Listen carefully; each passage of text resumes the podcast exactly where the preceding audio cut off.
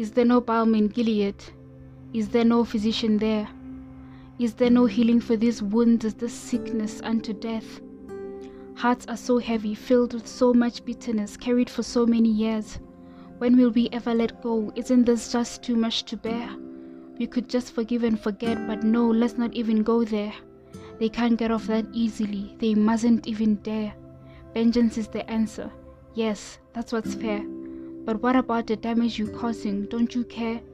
Is there no balm in Gilead? Is there no physician there? Is there no healing for these wounds? Is this sickness unto death?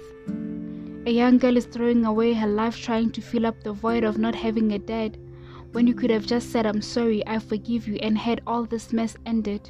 She's running after money and fame, but what she's crying for is the love of her parents.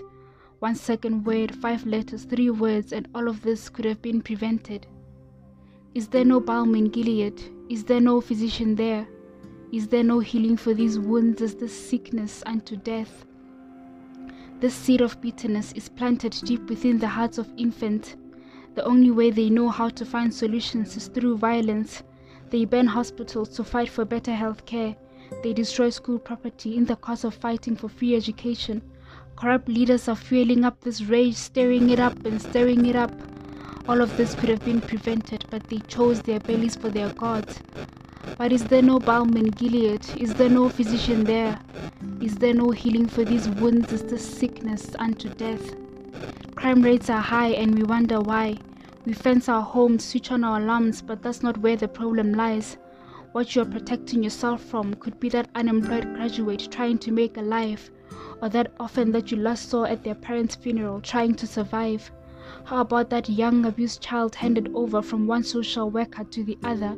Or that motherless varsity dropout who does not qualify to obtain funding but his father won't pay for his fees? How did we get here? How did our lives turn out like this? Is there no balm in Gilead? Is there no physician there? Is there no healing for these wounds? as this sickness unto death? The spirit of a man will sustain his infirmity, but a wounded spirit who can bear? Come to me, all that ye that are heavy laden, and I will give you rest. Take my yoke upon you. Learn of me, for I am meek and lowly in heart. My yoke is easy and my burden is light. There is a balm in Gilead, and yes, there is a physician there. There is healing for our wounds, and this sickness is not unto death.